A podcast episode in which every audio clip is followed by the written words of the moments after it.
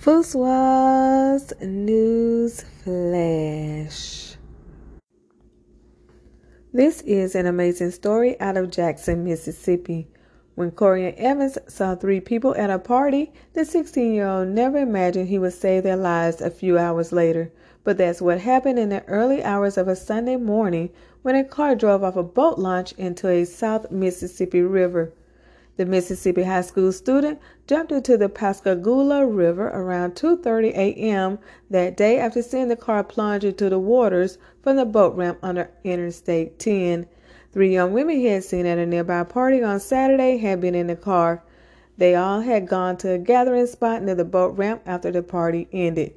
I just seen the car in the water, then just seen them in the water, saying, Help.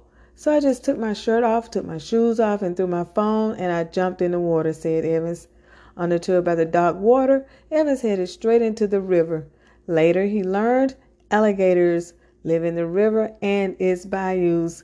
I was scared, but I just focused on keeping everybody calm, he said. He went on to save all three women in the car and a police officer who responded to the scene. The driver said she was following her GPS and did not realize she was headed for the water's edge, according to a Moss Point Police Department news release. It's no lights down here or nothing, so everything was just pitch black, says Cora Watson, 19. The GPS thought we was on top of the interstate. That's why it was telling us to go straight because it didn't say anything about water or anything else. The three women climbed out of the passenger window. At least one of them managed to get on top of the roof of the car as another struggled to tread water. She managed to hold one hand in the air and call the police.